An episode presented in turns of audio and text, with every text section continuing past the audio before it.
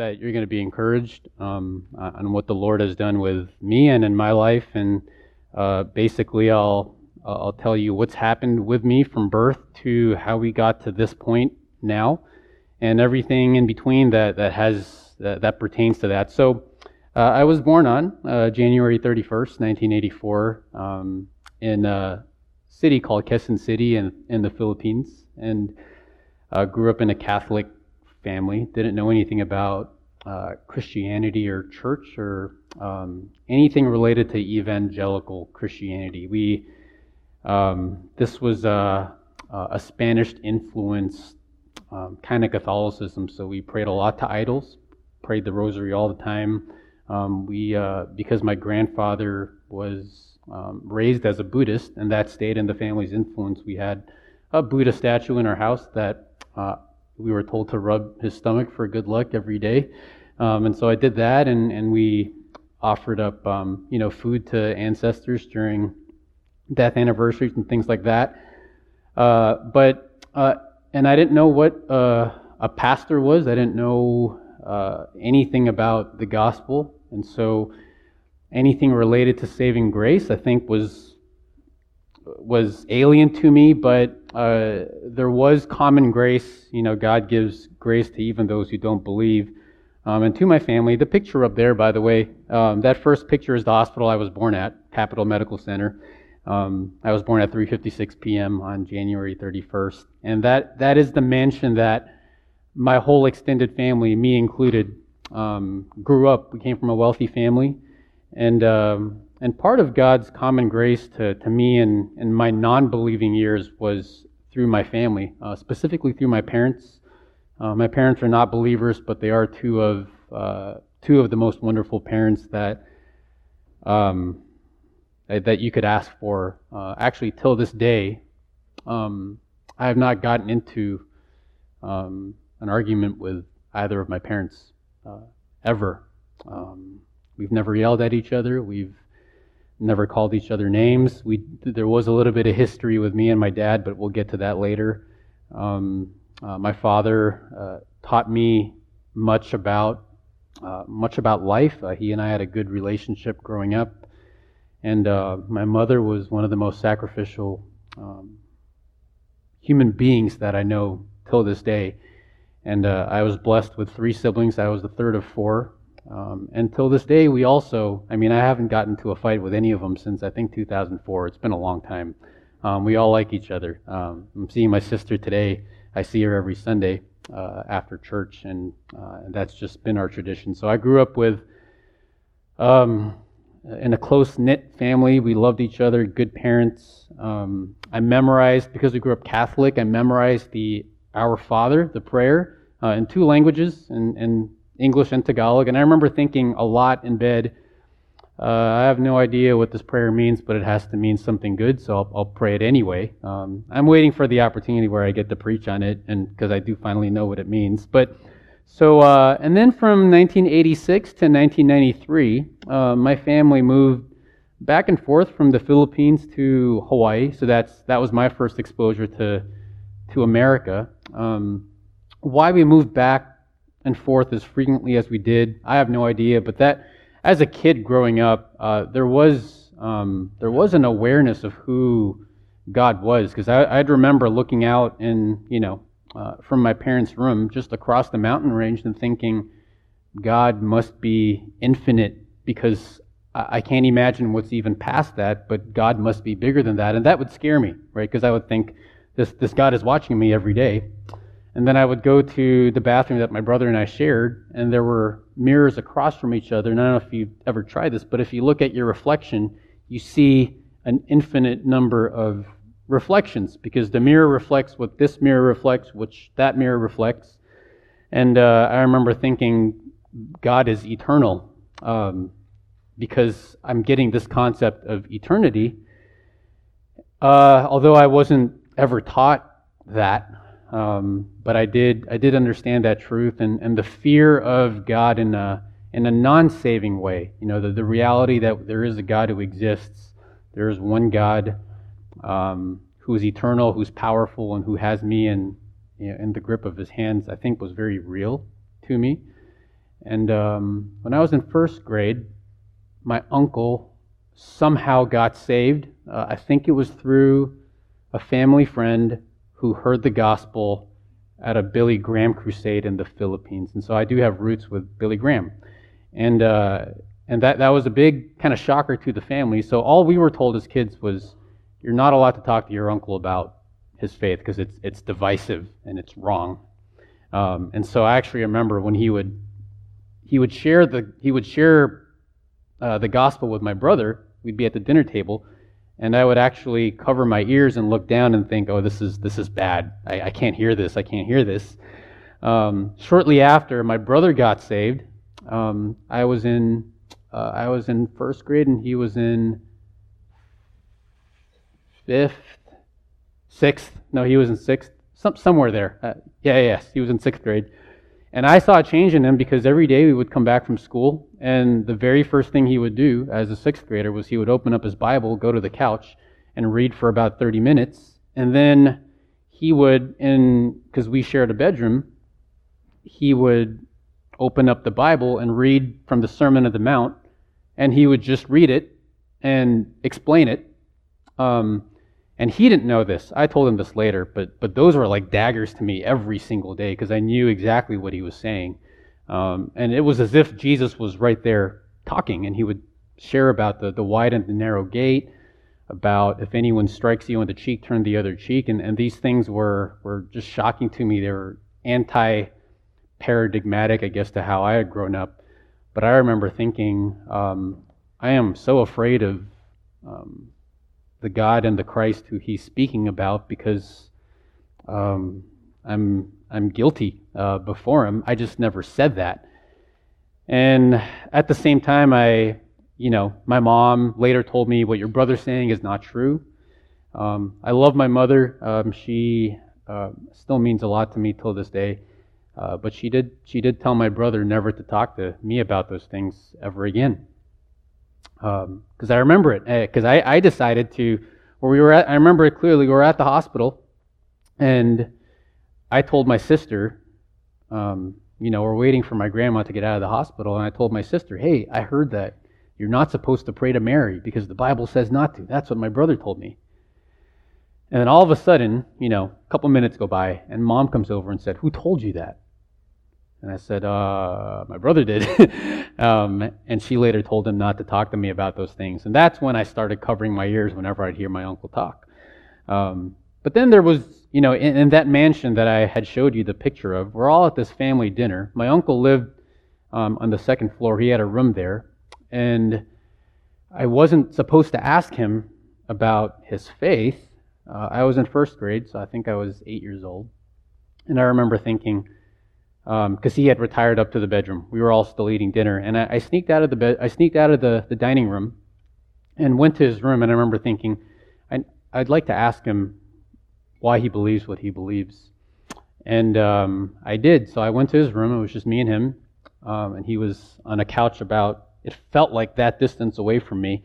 And I asked him everything from why, why don't you pray to Mary? Why don't you pray to the saints? Why don't you pray the rosary? And he would just keep saying, because the Bible says not to. And that was all he said. Um, and I even remember asking him, hey, is that certificate, is that an honor certificate from your college? And he goes, yeah, I got first honors, but that means nothing compared to what I have in Jesus Christ. And um, uh, he never told me, you need to believe this or you need to believe that. But I did walk away from that thinking, for whatever reason, um, for some reason, I think he's right. Um, and I think, as much as I love my parents, I think my my parents are wrong about the details of the faith. And uh, I didn't know how to reconcile that with how I was supposed to live with my parents. And so I continued doing everything that we did as, as kids in the Catholic upbringing. And, uh, but in my head, I knew that I think what my Christian uncle is saying is right. Um, I just won't say anything about it to anyone who I know. I'll just keep it to myself, um, and maybe maybe I'll stop praying the Hail Mary when we have to do it in school. I'll just I'll just keep silent, or maybe I'll I'll just ask God for forgiveness for doing it right after I do it. I don't know. I didn't know how to do it, I didn't know how to live the faith out, and I didn't know anything about the Christian church either. Didn't meet my first pastor until I was in high school. And so we later, in 1993, uh, we moved to America for, uh, for what was now the permanent move to America. I was nine years old and uh, settled in Hawaii, um, which I think many of you know. And, and that was just, I don't know if you see a picture up there of, uh, uh, that was, um, that was me as a kid. Um, uh, I was a just happy, overweight, but happy, happy kid. Um, just so you know, I, in fifth grade, um, I was my weight that I am now. Um, and that's the picture that you. Uh, so my brother and I actually shared a bunk bed. He was in high school. I was in fifth grade, but he had to take the upper bunk because I exceeded the the weight limit. um, but I had a wonderful childhood. I, I loved my introversion. Um, I used to wonder why my brother and sister had friends, uh, and I would think, why would you do that? Um, you know, friends are for school, but your home life is your home life. And it was just me my family, I loved my family, loved the place that I lived in. Uh, the pictures up there are actually the geographical regions where I lived. That was the golf course that I used to walk around all the time as an elementary school student. And I would just walk the dog and think and think about everything. Um, I've always been a thinker and would do it by myself. Um, but that was also the golf course where one day my brother took me around that whole thing and shared the whole gospel with me because he had maintained his salvation um, and continued to grow. Um, and eventually, during those years, he started going against our family's wishes. He started going to, uh, to an evangelical church, um, which was, I think, Kalihi Union Church, while we continued to go to the Catholic Church, which is up there as well. And um, and I, I, I loved my childhood. Um, you know, uh, the, the pictures I think are indicative of what I was like as a kid. I was always happy, but there was a growing sense of guilt. Um, in my heart where my brother would talk about what he would learn from the Bible. Uh, and we had the same Bible, except for a few, you know, extra books in there. The Catholic Bible had the same text. And I would think, I don't get it. Like, why is it that when he reads the Bible, he gets all these things out of it, and I'm reading the same words, and I'm not, I'm not seeing it. I mean, I see it intellectually, but I'm not seeing it. I don't have the love of God in my heart. And not only that, but we had um, a few housekeepers who had come with us from the Philippines to um, to Hawaii who um, I guess it was in my ignorance um, uh, I treated with abuse um, verbally and physically. Um, I've since asked for their forgiveness. I've found them on Facebook as an adult, and you know, thankfully they they didn't necessarily see it that way because of the culture.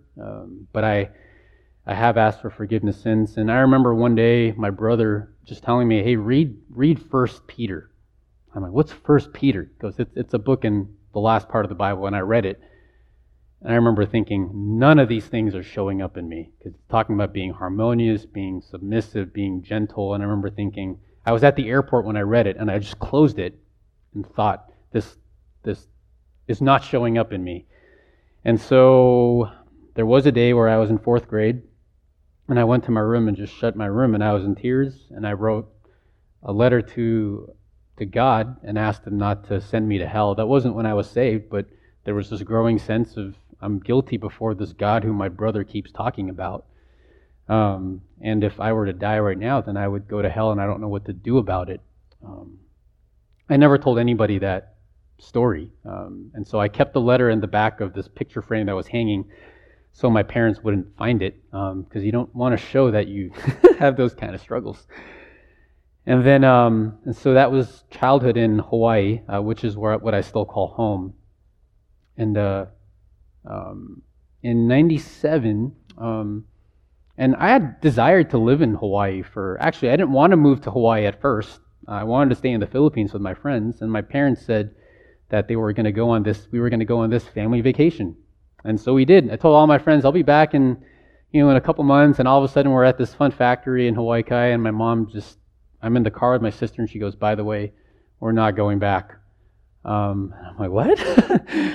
and she says, we're here now. And I'm like, you could have told me this. What about the dogs at home and all that stuff? And uh, we had moved because my, my father was in a high end business there that uh, there was just a lot going on where we had to actually walk around with bodyguards everywhere we went, including um, to the bathroom at a mall. So every time I, I do go back and visit, we have bodyguards walking with us everywhere. And um, they didn't want us growing up in that kind of a that kind of a lifestyle, so they moved us to the United States. My father stayed back um, in the Philippines, but in '97, um, at the start of seventh grade, uh, my parents divorced, and, and, that was absolutely devastating to me. Um, I was the closest one to my father, uh, you know, at that time, and so he he talked to all the kids together. Um, talked to my older brother and sister together, but he wanted to talk to me privately uh, about what was happening. And I remember it clearly. Um, we were all watching. Um, oddly enough, it was a Ricki Lake show, if you remember that that talk show. And this Ricki Lake show was about um, people who had gotten together over the internet and they were meeting each other for the first time in person on the Ricki Lake show. And then, you know, all of a sudden, my brother says, "Hey, Dad wants to talk to you." Um, and then I walked into the room, and uh, and then the rest of the siblings went out, and he told me what was happening, and uh, and I was devastated. I completely broke down after that point, and uh, you know, I, I, recently I kept this journal from '97, um, and at this one Shepherds conference, I told my wife, since I'm leaving, you get to read my journal. And she texted me and said, This is a page turner. All you talk about is dogs. Um, and like, is this every time we see this dog, right? And she, Oh, is that the dog you talked about in your journal? And I'm like, Yes, that's the same dog I talked about in the journal. But she said there was a, there was a big change um, in August of 97 with the tone of my writing. And that was when my parents divorced. And five days later, after the divorce, we moved. Um, my parents haven't spoken since. Uh, we moved I moved with my mom and two sisters to um, Los Angeles, uh, and so that's the Catholic school that I went to actually, and we lived with my grandmother, and uh, I was devastated and um, I was angry just about every day um, and stressed just about every day, and um, because of what had happened, um, and up to this point, uh, I had never gotten into an argument with my father, um, but I told him um, because of what happened that led up to the divorce, um, I told him I never want to speak with you again. I sent him an email and then um, didn't speak to him for another nine years, uh, or at least didn't see him in person for nine years. And I'm not someone who's who's subject to change when I say things, and so uh, when I do say things, they tend to be in stone, which can be a good or bad thing. And so uh, and I found out later from you know his wife, his now wife, that that was the only time she ever saw my father cry uh, was when he got the letter from me saying that I was no longer going to speak to him. And so from uh, from 13 years old to 22, I didn't see my father. We lived with um, my grandmother who um, hated my father and therefore. Um, had some hatred towards me and, and, the stress and the anger. You know, if you've ever been part of a divorced family and you know the kind of sentiments that one side can carry towards um, the perpetrator and, and, the stress that that can sometimes induce. And, um, and a lot of that came out on me because I loved my dad. Um, I was close to him and because I looked like him. And um, even my siblings said there was a different, there was an element of anger and hatred that she had towards you that was unique. Um, and I, I actually wrote this in a journal entry. I still have it. That I said I was in seventh grade, I think, when I wrote it, or eighth grade, and I said I, I have a dream of the day that when I come home from school, that I can concentrate on the good things in life and not the bad. And I have a dream that one day I'll only be punished for the things that I truly did wrong, and that I can feel happiness. Um, I, I that's an exact quote because I found the journal entry yesterday when I was writing this. Um, hated life, um, and I think that was the the first time in my heart where I experienced hatred um, towards my father and towards my grandmother and towards life. Um, and up to that point, this was hard for me because family had been my greatest treasure. Uh, I was that kid who um, when we'd be out in family outings, I would actually stand behind my whole family, watch them ahead of me and, and think, this is such a great family. And that whole picture just broke. And the only thing I knew how to do from there was to give myself to school. Um, I'm like, if life is not working out, um, if, if I'm in constant hatred and constant stress at home, then the only place to succeed in is school. And up to that point, I, I hadn't grown up. I mean, I, I made a joke about what my mom said growing up, you know, uh, about me and my grades, but she was actually the opposite. She, she took her hand off completely in terms of me and my academics starting from fifth grade. So um, she didn't know what was going on with me in school because she purposely chose to leave me alone, um, and she trusted me. And uh, but at this point, I remember thinking the only thing I have is school, and so I gave myself to school. Um, we were in LA for three years, and then uh, finally, we, my mom, my younger sister, and I uh, moved to uh, the next place we moved to, which was Las Vegas, which is where I went to high school, and which is why, uh, if you ever notice, uh, I have a 702 area code, which is from Nevada. So if you get a Las Vegas number calling you, that's not a telemarketer, it's probably me. um, but I, I moved there, and again, same thing. Um, the uh, the only thing I knew I could do was to give myself to school because that's the only thing that could work out. And so, I mean, this was how ambitious I got. Um, in two years, a span of two years, um, junior and senior year, um, I took a total of 13 AP classes, um, six my junior year and seven my senior year.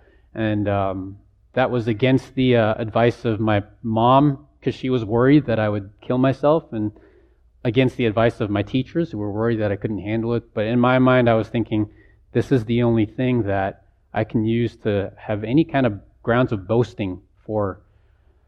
And um, uh, and I went, I, you know, somehow got into the school, um, the school called the Meadow School, which was a, a college prep, uh, rigorous academic school.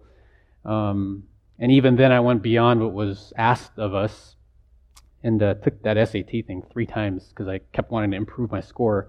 But that, that worked out in God's providence, which we'll see later on. But during that time, I started going to church on my own. You know, what had been told to me about the gospel by my siblings or by my brother and my uncle stayed inside of my heart. And I remember thinking, maybe it's time to go to church. And so, um, against uh, my mom's wish, I started going to church on my own. Um, this church called Warm Springs Baptist Church, and um, claimed to be a believer. Uh, joined their choir. Um, joined uh, the small Bible study with that uncle who shared the gospel with me. Was now living in Las Vegas, and uh, joined him and his wife and a couple other friends in this adult Bible study. I was too socially awkward to even try out for their youth group. Um, so my very first time in a youth group was as a youth pastor, which is so when kids say I don't like going to youth group, I, I don't know what to tell them. Like I didn't, I, I didn't either. uh, but um, that was also the year where I mean peer pressure. I don't know what it was. In middle school, I told myself I, I never want to be like anyone else. So I, I never want to listen to pop music. I'll never ever wear jeans and I will never ever get into sports or become an athlete ever. Um, and and somehow that all that all changed. But peer pressure started to, you know, catch up to me. And and towards the end of my junior year slash senior year was when I began to dabble a little bit with alcohol. Um, my language was as foul as it could be without cussing because I, I said I was a born again Christian, therefore I didn't want to cuss.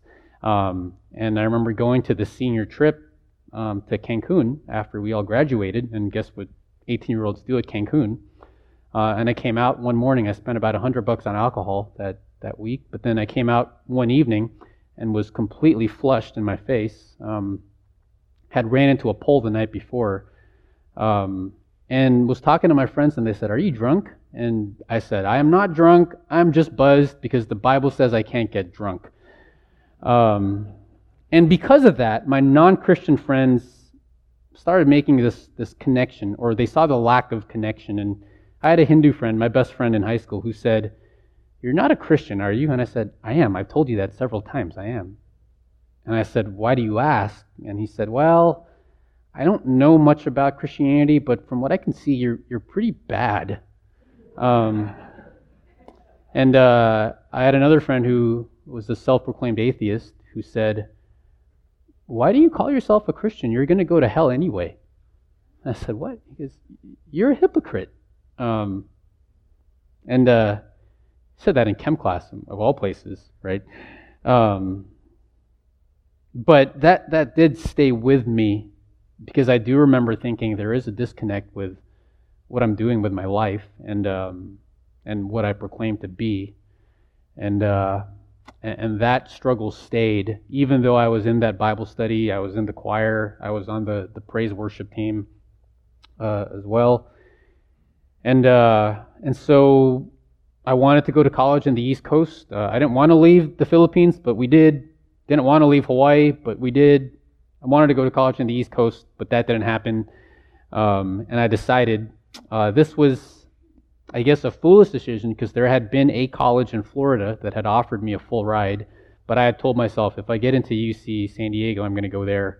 Um, and because my mom had had this hands-off approach, she didn't know what to tell me when I said I'm turning down this full this full offer and I'm going to go to this college where I have to not only pay tuition, but I have to pay out of state tuition and student loans. And so that's why I went to UCSD. Um, but uh, the day before the first day of college there, so uh, I put the picture up there because uh, if you see that walkway um, uh, on the top right, um, I had gone to this intervarsity large group meeting that Thursday evening. It was September 25th, 2003, the day before my first day of class. And I'd prayed with a friend, a family friend who had gone to UCSD as well. And, and you know, I faked the prayer, right? At least I thought I, you know, we prayed that we'd give our lives to God and our, our college education to God. And I'm walking up that, I call it the road to Damascus, but not really. But I'm walking up this hill, and I, I remember thinking, the love of God is not in my heart. And I looked up to God and said, All these years, uh, I have not loved you. Um, and if I am not a Christian, and if I died right now, um, I would go to hell. But I believe in what Jesus did because I remembered everything that was told to me through my uncle and my brother. I believe in what Jesus did on the cross to forgive me of my sins. And, uh, um, and I, I, believe that. I believe I'm forgiven. Um, and I want to give my whole life to following you. And where the picture underneath that, where the kids are standing, um, we took that this past summer, had them stand there because that was the exact spot where I repented and believed and became a believer. Um, and uh, and so that was that was in 2003, and that was when I was saved. Um, and I remained a part of um, you know uh, the fellowship that I was uh, a part of, where uh, the people were great. Um, because of the change in leadership, um, theologically, it wasn't a strong, it wasn't a strong um, Christian institution or organization on campus. And um, I wasn't, I was going to this vineyard church every once in a while, went to this other big mega church every once in a while. I wasn't plugged into the church. And I didn't quite know what to do with um, my relationship with God up to that point. I mean, went to a bunch of Bible studies, but in the Bible studies, sound teaching wasn't actually happening. And um, it was kind of like just drinking chocolate milk over and over and over again. Um, and uh, started to struggle with uh, depression for whatever reason, and that was new to me. And um, the reason why I put that um, slide up from 2003 to 2006, this was early growth years and and my struggles in my the early part of my faith. Um, that picture on the left is actually a bridge that uh, at UCSD where I don't know if it's about maybe 30 feet deep, um, but that was a bridge that I tried to jump off from, or I was thinking about jumping off from just in the heat of everything. And to the right was the hospital that um, my friends rushed me to that evening, and I was kept there overnight for depression um, to keep me stable. Uh, that was in December of 2004. And I remember going back um, thinking, I went back home to Las Vegas for Christmas break. And I do remember thinking, if something doesn't change um, in, in how my life is structured, um, whether it's church, fellowship, my Bible reading, something doesn't change, I might, I might kill myself. And so, but I remember thinking, I don't have my whole support structure here with me because I'm here with my non Christian family in Las Vegas. Um, and uh, that was also the time where I'd only seen my older brother who shared the faith with me cry two times. One was uh, when we were kids and we got into a fight, and I locked myself in my room, and he felt so bad for me that my mom said, Your brother's crying because he feels so bad for you. And the other was when um, he picked me up in my dorm room, and I was just lying on the floor, um, just in complete despondence. And uh, I walked into the kitchen later on, and he was in he was in tears because he didn't know what to do. But I went back, and um, someone had recommended this book called Knowing God uh, by J.I. Packer. And I read the whole thing in about three days. Um, I was in college at that time, and that was when I realized. Um, and then I started reading the Bible um, by myself and, and journaling about it and studying it. Read through Knowing God, and that's when a turning point came where I realized that there is this great God who all of life, including my life, exists for. Uh, I'm not here to try to just feed myself, but I exist for the glory of this God. And J.I. Packer just walked through one attribute of God after another. And I had never been exposed to any of that in, in the fellowship that I was in. And I remember thinking, this is a God who is jealous. Um, this is a God who is wrathful and, and hates my sin, and yet um, has sent his son to pay the price for my sin because he wants me for himself and he adopted me um, for his glory and, and this whole concept of I exist for the glory of God uh, and for the good of people became implanted in my heart, um, even though I had already repented and believed. And that was the start of growth. Um, I was on medication at that time, but then shortly after, without telling the psychiatrist, um, or the psychologist who I was seeing, who was supposed to be a Christian psychologist, would say things like this we would be in the room and he would say, Well, I've shut the door, so don't worry. Satan can't hear you. Just tell now tell us everything. Satan cannot hear you. And he said, There's a time, there's a time in life to be selfish, and now is the time. Um, I remember thinking, uh, this is a little bit off, but this is the guy who they recommended to me. Um, but I stopped seeing him. Didn't tell him I would stop seeing him, but I stopped. Um, stopped taking the meds cold turkey. And, um, but I didn't know what to do for church. And so I was there again in my dorm room, all despondent and lying on the couch, depressed. And finally, my roommate said, Well, you're not going to do anything with your night anyway, so why don't you just come with me to Bible study? And it happened to be at a church pastored by a master's seminary pastor. And, um, went to the Bible study and got involved in the church. And because of that, got exposed to good theology and good books, and that's where the love of reading came from, and my love of the Word, the Word of God came from, and seeing what the Word was doing with my heart and with my life, and the transforming effect of God's Word uh, became very evident to me. And I remember thinking, I can't believe this was depri- I was deprived of this, like this actual teaching that's changing my life. Um, and I'm not a reader. I was I was tested low for reading comprehension back in uh, in high school, low and slow.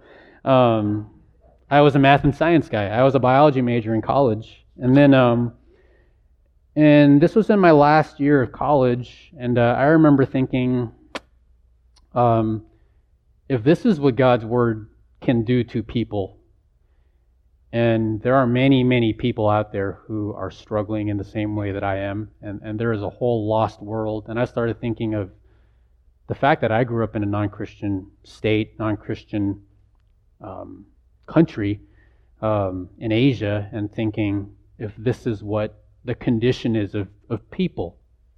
Um, and sheep are being starved of God's word, and therefore they're not growing, um, and they're not experiencing the power of the Spirit because the word is being withheld from them. Then I, I need to go do this full time. Um, the only problem was was that I had number one, I had dreams of becoming a a research biologist for the longest time. Um, and uh, I didn't want to have to give that up, number one, because that was a dream from when I was a kid.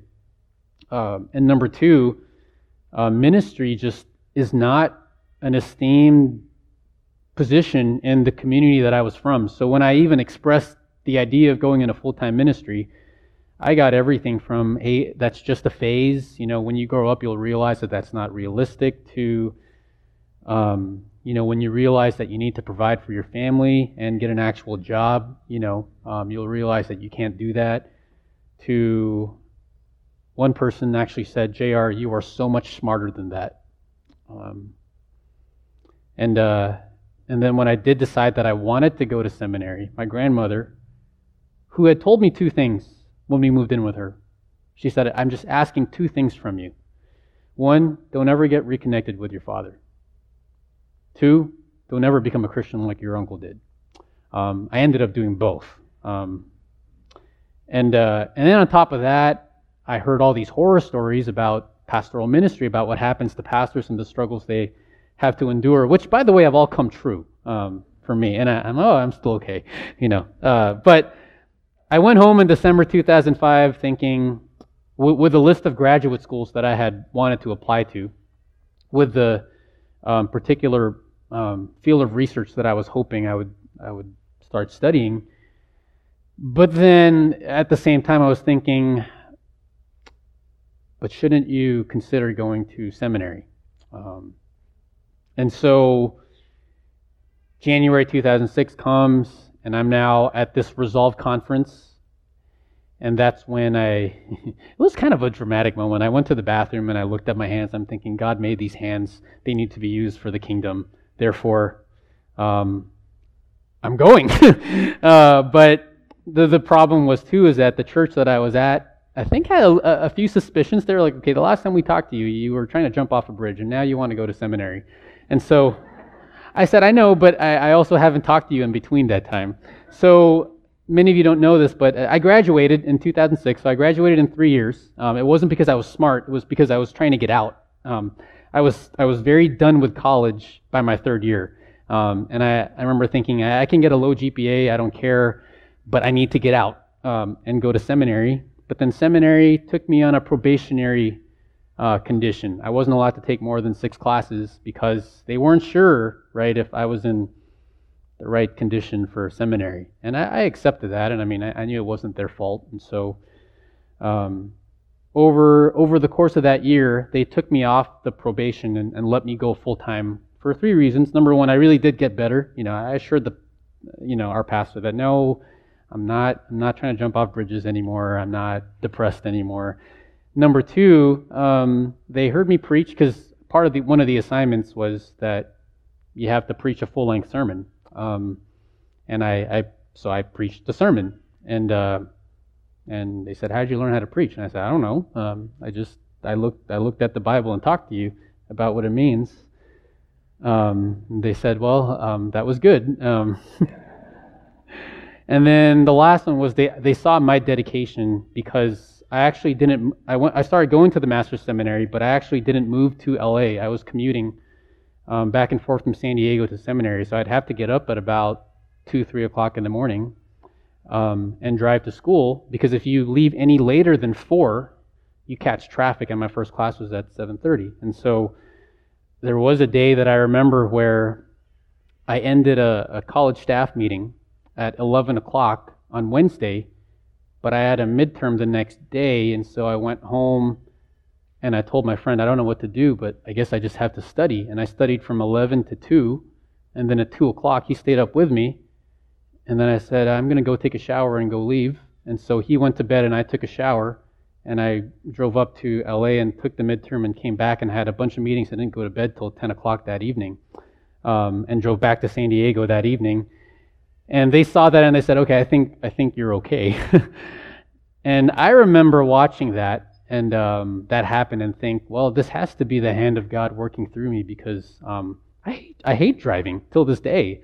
Um, and uh, i was never good at foreign languages, but I'm passing my classes, and uh, I hated public speaking. But I guess this thing is working out, and so maybe maybe the giftedness is there. The reason why I put a thing that LA Fitness logo on there was because the only job I could get to support myself was as a trainer at a gym, which is why I have a personal training background. Um, uh, there, I mean, there's nothing here. It, it's a bunch of breadsticks here, but that was the only job I could get. I'm not a fitness guru. Um, I just needed to support myself. And then, uh, and, and then so the church actually hired me as an intern because they said, We've seen your growth. We'd love to take you on as an intern. And I remember thinking, Well, this is great. I get to, I want to take my time and finally get to go to seminary full time. And I'd like to be an intern for four years. That was my, and I don't, and some, and I think one of them asked me, Well, when do you want to preach your first Sunday sermon? And I said, In about four years when I'm ready. And then the next month, um, our youth pastor resigned, and uh, the other intern who was a year ahead of me uh, broke his back and was in LA. And so the pastor said, um, How would you like to be the youth pastor? Um, and I said, um, No. I said, I'm not ready. And they said, Well, you kind of have to because we need someone to fill the position. Um, and I, I, I, told them, I've never even, I've never, I, was ne- I wasn't a Christian in my youth. I don't even know what a youth group looks like. Um, on top of that, the youth group is 90% girls. I don't know what to do with young girls. Um, but uh, so reluctantly, I said yes, and I, I really struggled with it. Um, and then I walked into the first youth Sunday school Bible study, and um, uh, I remember seeing, you know, the, these students, middle school and high school students, and and I remember thinking because they had been, the youth ministry hadn't been good up to that point, and um, and I remember thinking this is just not fair that kids are deprived of a ministry and are being deprived of God's word. And you see their eyes, they want to learn, they want to grow, but they don't have the means to do it. And I remember thinking, I will drive back and forth to San Diego to bring them God's word if that's what it means to give them a ministry. I have no idea what I'm doing. I don't know what kind of games they play in youth group, but I will drive back and teach them the Bible and spend time with them because that's the only thing I know how to do is talk about the Bible and spend time with people. Um, and that's where the I think the pastoral heart was born. Um, and uh, and then a month later, they said you're going to preach your first Sunday sermon. Uh, and I said I thought I told you that this was a four year thing, but I did. And um, uh, oddly enough, it was actually the sermon that uh, that Cliff had me preach when he lost his voice. I pulled it back up, and that's why I was I panicked when I got up here because I'm looking at the notes. I'm thinking this is this is really bad. Um, but I preached a sermon anyway. I was 24 years old, was single, and had no girlfriend, so life experience was that that much. But I preached anyway, and then later that day at a members meeting, um, eh, uh, the, one of the elders' wives, who was a mother, came up to me and said, um, "Who taught you how to preach?" And I, I said, I don't know. I mean, I don't know, because uh, I hadn't taken expository preaching in seminary yet. And she said, Well, um, what you said from the pulpit has stayed with me throughout the whole day, and it's been challenging me this whole day as to how to approach my kids. And I'm thinking, I don't know what to tell you because I don't know anything about kids. But I do remember thinking, well, then that must have been the Holy Spirit taking God's word and working it in somebody's heart. And so I'm having trouble because this whole commute thing is so difficult. Um, but it seems like maybe the gift of preaching is there. And if, if, if you're gifted with preaching, and by the way, the other thing I really don't like, aside from socializing, is public speaking. Um, I hated every form of public speaking. Um, and for some reason, preaching was different. I don't know what it was. I mean, I, am I'm, I feel like throwing up right now, by the way, just sharing my testimony. But preaching was a different experience where I, I would look at the word and look at people and, and have this conviction that what is in here needs to go out to the people out there because lives depend on it. Um, and then uh, later that year, and that was the birth of preaching for me. And uh, and then here's me again, a, a month into being a youth pastor. I have no idea what I'm doing, at least I don't think. And then uh, one of the youth girls I noticed was after Bible study was in the bathroom for 30 something minutes and she was pacing back and forth. And, um, and she was kind of an eccentric girl. And, uh, um, and I asked her youth leader um, what's going on with her. And she said, Oh, I, I, talked to her, nothing's going on. And I said, No, something's going on. And, um, and so I asked her if I could meet with her in one of the classrooms with her youth leader. And we were talking, and I said, is something going on? And she tried to avoid the subject, and I finally said, "Are you are you cutting yourself?" Um, and she admitted that she was, and we worked through that. She later got baptized and later ended up working in the youth group uh, as an adult.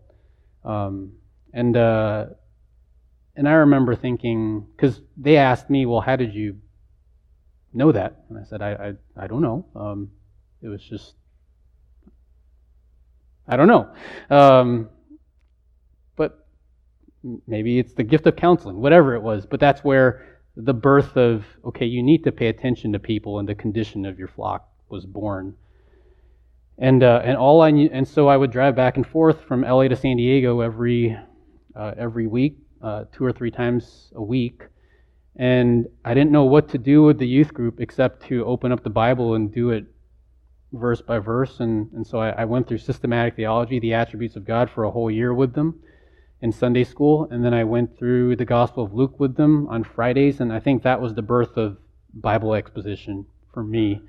And it was at the end of that year that uh, about five of the kids uh, made a profession for Christ and said it was through the whole Attributes of God series that I realized um, that I need to be saved.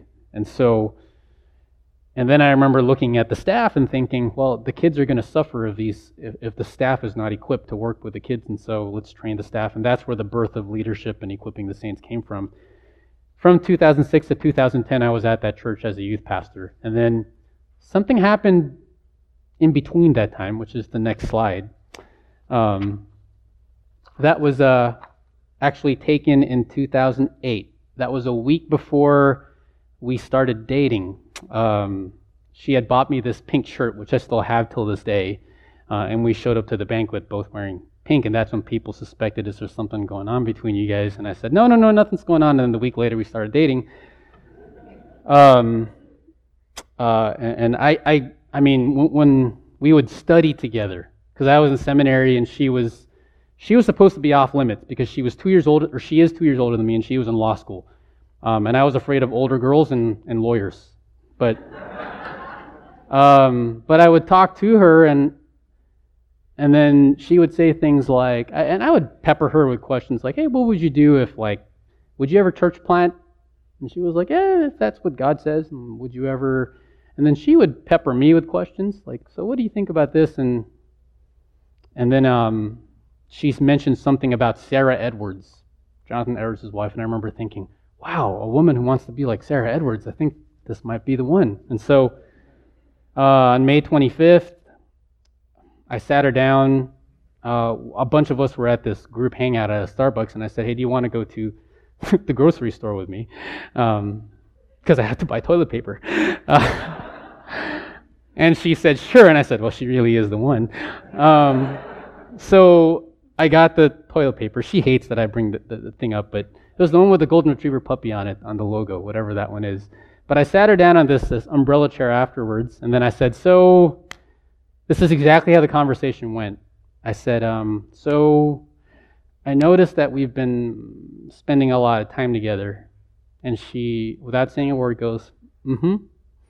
And I said, and I don't know about you, but I have started to like you as more than a friend. Is it the same for you? And she goes, mm hmm. And then I said, I don't really want to stop spending time with you.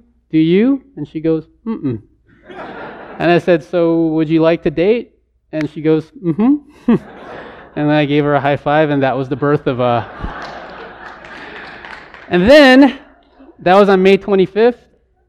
And then uh, about a month later, we have our first month of dating. And I remember thinking, she, she is absolutely incredible. Um, and then I asked her, too, like, do you intend on dating for a long time? And she goes, mm yes. And then she mentions somewhere in there that she would love to be a pastor's wife one day, and, and my bells are just ringing. And so, about a month later, actually exactly a month later, June 25th, this is exactly how the conversation went um, it's before a missions meeting because we were scheduled to go on the same missions trip. And I, I was sitting with her and I said, So it's been a month. Um, have you been thinking about marriage at all? And she goes, Mm hmm. and I said, Are you waiting for anything? Do you want to get to know me better? And she goes, Mm mm. She goes, In fact, I need you to figure out what you're going to do because I have to figure out housing for next year. Um, and I said, uh, and I said, but but most girls want to get to know a guy better. And she she said, well, you know, this lady at our church who was discipling her, it's been they're in their 14th year of marriage, and it's only this year that she discovered that her husband's favorite dessert is cheesecake. So I have time to get to know you. I asked her about this yesterday, and she said I had to look past the surface of, of me because I had trolley haircut that I used a hair thinner for because for some reason I thought the was supposed to cut your hair. Um, but uh, anyway, so on July 19th on a missions trip, um, I proposed. That was a month and a half later. Uh, so we dated for a month and a half. Uh, we got engaged, um, and there was heavy, heavy opposition from her parents towards me, uh, mainly because for several reasons, but a lot of it had to do with the fact that I was a minister. And I had known this was coming because of what my seminary classmates would share about their engagement stories. And so I knew it was coming. I wasn't surprised. But um, because of things that happened, um, both with her parents and with the church as well, um, our wedding actually got postponed 24 hours before it was supposed to happen. So we were supposed to be married on February 21st, 2008 or 2009. On February 20th, uh, uh, got postponed, and so. Um, but it's been 10 years uh, since then. We got married in August of 2009. Um, 2010, uh, we moved to the Bay Area, and because we prayed about going on this church plant, and so we moved to San Jose, started this college ministry with the church plant that we were a part of, and then um, the birth of these two cute little kids came, and um, and uh, that's how we got to San Jose because our church wanted to plant a church in San Jose, and and we said we both want to do it, and so we came. Uh, and I didn't know, I providentially moved into a townhome owned by a GBF member. Um, and then uh, in 2013, uh, there was a fallout with that church, and um, we didn't know what to do at that point um, because I was actually a day away from being installed as the senior pastor of that church, and then um, and we kind of backflipped into GBF, and that's where we've been ever since. And then I was scrambling for a job, and the school contacted me called Legacy Christian School. I didn't know they existed. And here's the reason why they contacted me. I, I, had no teaching experience up to that point, but the school, the vice principal was from Las Vegas. And she saw my resume and she said, I know the high school he went to. He has to know what he's doing. So that was in God's providence. And so uh, and then I kept trying to leave GBF and I kept trying to leave the school. I would keep telling Cliff, like, I don't want to be a member here. It's just temporary. I'm going to find something else. And I kept telling the school, I'm not meant to be a school teacher. I'm just here temporarily. And they all knew that and they, they, they put up with that kind of nonsense for how long. And uh, I don't know how it happened, but I'm, I'm here as a pastor and elder and I'm the assistant principal of that school right now. Where, um, so, you know, uh, and I'll kind of end with this. Um, you know, my wife has been the bedrock of everything. Um, you know, she has a. Um, she's been. She was number one. Many of you don't know this. She was the one who actually got me to do this doctorate program. Um, she's a lawyer. When she makes her point, it's hard to argue with her. Um, and uh, she, in 2010, which was a turning point for me when we first came up for the church plant, um, she noticed I was struggling with being timid in ministry. And she said, um, in a date night, she said, Look, I gave up everything to follow you. You cannot not know what you're doing. um, you need to step it up and shepherd these people. Um, I cried. I told her, "You don't know what it's like," and but um, and uh, she has never lost faith, um, you know, in in us. And um, our kids are great. Uh, my son, when I had a, I lost my temper once, and and I asked him for forgiveness, and he said, "I, Dad, I forgive you." And he goes, "You know that story from Genesis four with Cain and Abel?" He said, "Yeah, you reminded me of Cain." but um, and my daughter is just, uh, she asked me if I could pick her husband for her.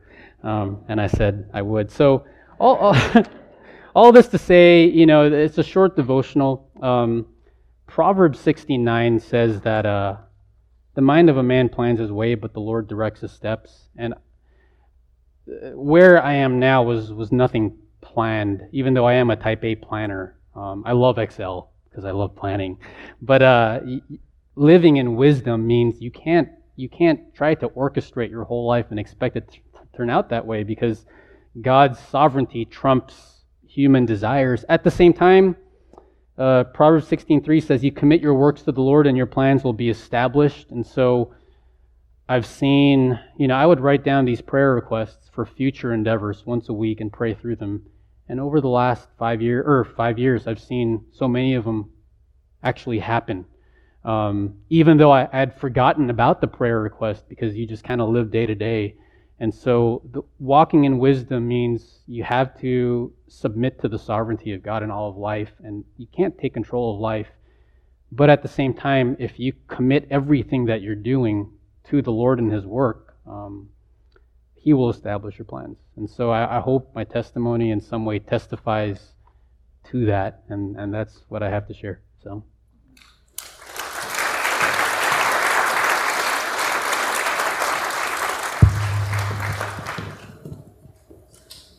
And we'll go ahead and take a couple of questions. JR was afraid he wouldn't have enough to say and that too much time would be left over. And lo and behold, we got two minutes for questions. Take it away. Raise your hand if you have a question, members. I have one while we're waiting for others to raise their hand. JR, these are yes and no questions. They're easy, just to get to know you better. Yes or no? Were you ever a figure skater? Yes. Were you ever a soloist? As a singing? Yes. Okay, one more. Is your waistline smaller today than it was when you were in middle school? Well, it's a 29 now, and middle school was a 36, and so, uh, yes. One more. What's the no, uh, greatest number of miles you've run in one, one stint of running? Um, 15. And here's why. Uh, we were at Carmel, and I spent the whole week eating. Um, and I felt bad when we got back home, and so I said I need to burn everything off, and I just didn't stop. And I broke my foot afterwards, but that was okay. A couple years back, so 15. Anybody else got some questions for JR? Is Paige Burgess here today? She has the gift of questions. Oh, there's Paige. I knew it. She's got one. Oh, do you? Yeah, Paige has oh. a question. Oh, I thought you were raising your hand. Oh, you were raising your hand that you're here today. Okay. That's all right. You don't have to ask a question, Paige, but you have the gift. JR, how much counseling do you do? How much of your job is counseling? Um, quite a bit because uh, that, that's one of my areas here. And then at the school where I serve as the assistant principal, um, one of my duties is actually as the school counselor. So, um, a lot. I feel like I'm talking to people all day long. Um, so, yeah, counseling uh, is a gift in 1 Corinthians 12. Some people think they're counselors, but they're not. They're lousy. Uh, but early on, JR's been here five years at our church serving. And early on, I discovered that JR had the gift of counseling, and we've been utilizing him full time as a biblical counselor ever since. It's been a blessing. We got another one over there by Addison. Hey, JR, uh, is there, uh, how, how did you propose to Kathy and is there any funny stories about that? Or? Yeah, actually, uh, I'll make this one quick, but we were in Argentina, and I had told the translator to write down these Bible verses, her translator, to write down these Bible verses throughout the week for her in Spanish, and they were all related to marriage. And then on the very last day when I had planned to propose, I told him, "Can you write down Genesis 2:25?" Which was, I thought, a man shall leave his father and mother and be joined to his wife, and then he came back to me and said, "Are you sure you want me to share this verse?" And I said, "Why?" And he said, "Because you said Genesis 2:25." And I said, "What does that say?" And he said, uh, "The man and the woman were before each other naked and unashamed." uh, and I said, oh, "I think." Uh, previous previous one, I didn't have a ring, so we're driving up to this uh, this mountain area to have this fun day at the park and I noticed she was wearing a bracelet. And I said, Who gave you that bracelet? Um, and she said, Oh, one of the kids did. And I said, Can I have it? And she said, sure. Um, and then uh, I, uh, I walked her through this one area where there are actually horses there uh, and horse poop at the same time. And then uh, told her why she was so great, and she was just looking at me. And, uh, and I said, uh, I got down on my knees and said, uh, Will you marry me? And she said, Yes. And I said, Thank you. uh, and then that's how it happened. So, um, So I have a question. Um, so you're not an extrovert, and you talk to people a lot. So how do you? What do you do when you're not talking to people? Um, uh, if you ask the wife, she'll say when she's about to go to sleep, she hears either tennis balls being hit or she hears dolphins because that's what I'm watching on YouTube. Uh, uh, I love I love sports. Um, I love uh, I love animals and I love uh, reading and studying about both of them. So um, sometimes when the kids come into my classroom, they'll say, "Can can I eat lunch here?" And I'll say, "Just don't talk to me because I'm on my quiet time right now." so I'll put my earphones on and they'll just sit there uh, as I yeah. Um,